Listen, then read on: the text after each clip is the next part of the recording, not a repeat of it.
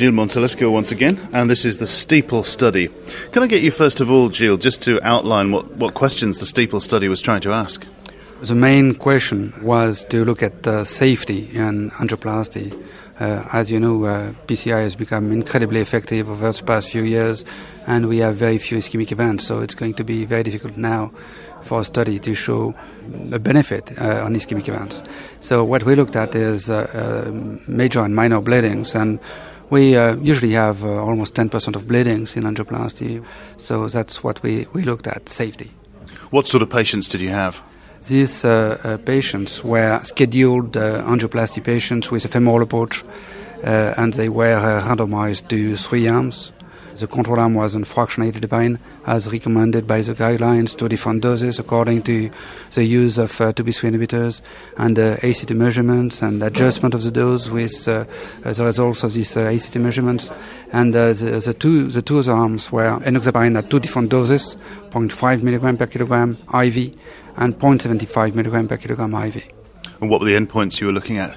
The primary endpoint was major and minor bleeding at 48 hours and uh, what we found is a significant 31% uh, reduction of this uh, primary endpoint with a dose of 0.5.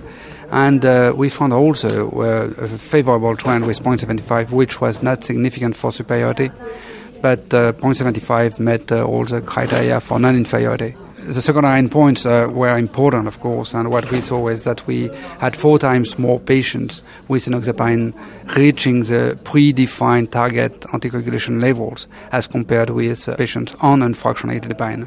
And this is uh, very important. It confirms that this drug uh, has a more predictable anticoagulant effect and a more stable anticoagulant effect. And this is certainly important for patients undergoing angioplasty. Now, we've heard effusive words here at this conference for uh, another drug which may emerge as a rival to enoxaparin, fondaparinux. What would you say about uh, the relationship between the two drugs and how these choices may play out in the future? Fondaparinux was tested in uh, acute coronary syndrome patients with uh, long treatments, which is uh, something different from what we have done in, in Steeple. It's more comparable to, let's say, Synergy. Uh, it's always good to have a study like this one showing better safety with a new drug, and uh, I think uh, physician, uh, physicians will, will like this kind of uh, message. We have to be, um, however, very careful because the control arm, which was enoxaparin sub-Q, um, uh, reproduced the same kind of uh, uh, mistakes we, we, saw previously in Synergy with more than half of the population receiving also unfractionated. Uh, as we saw in Synergy.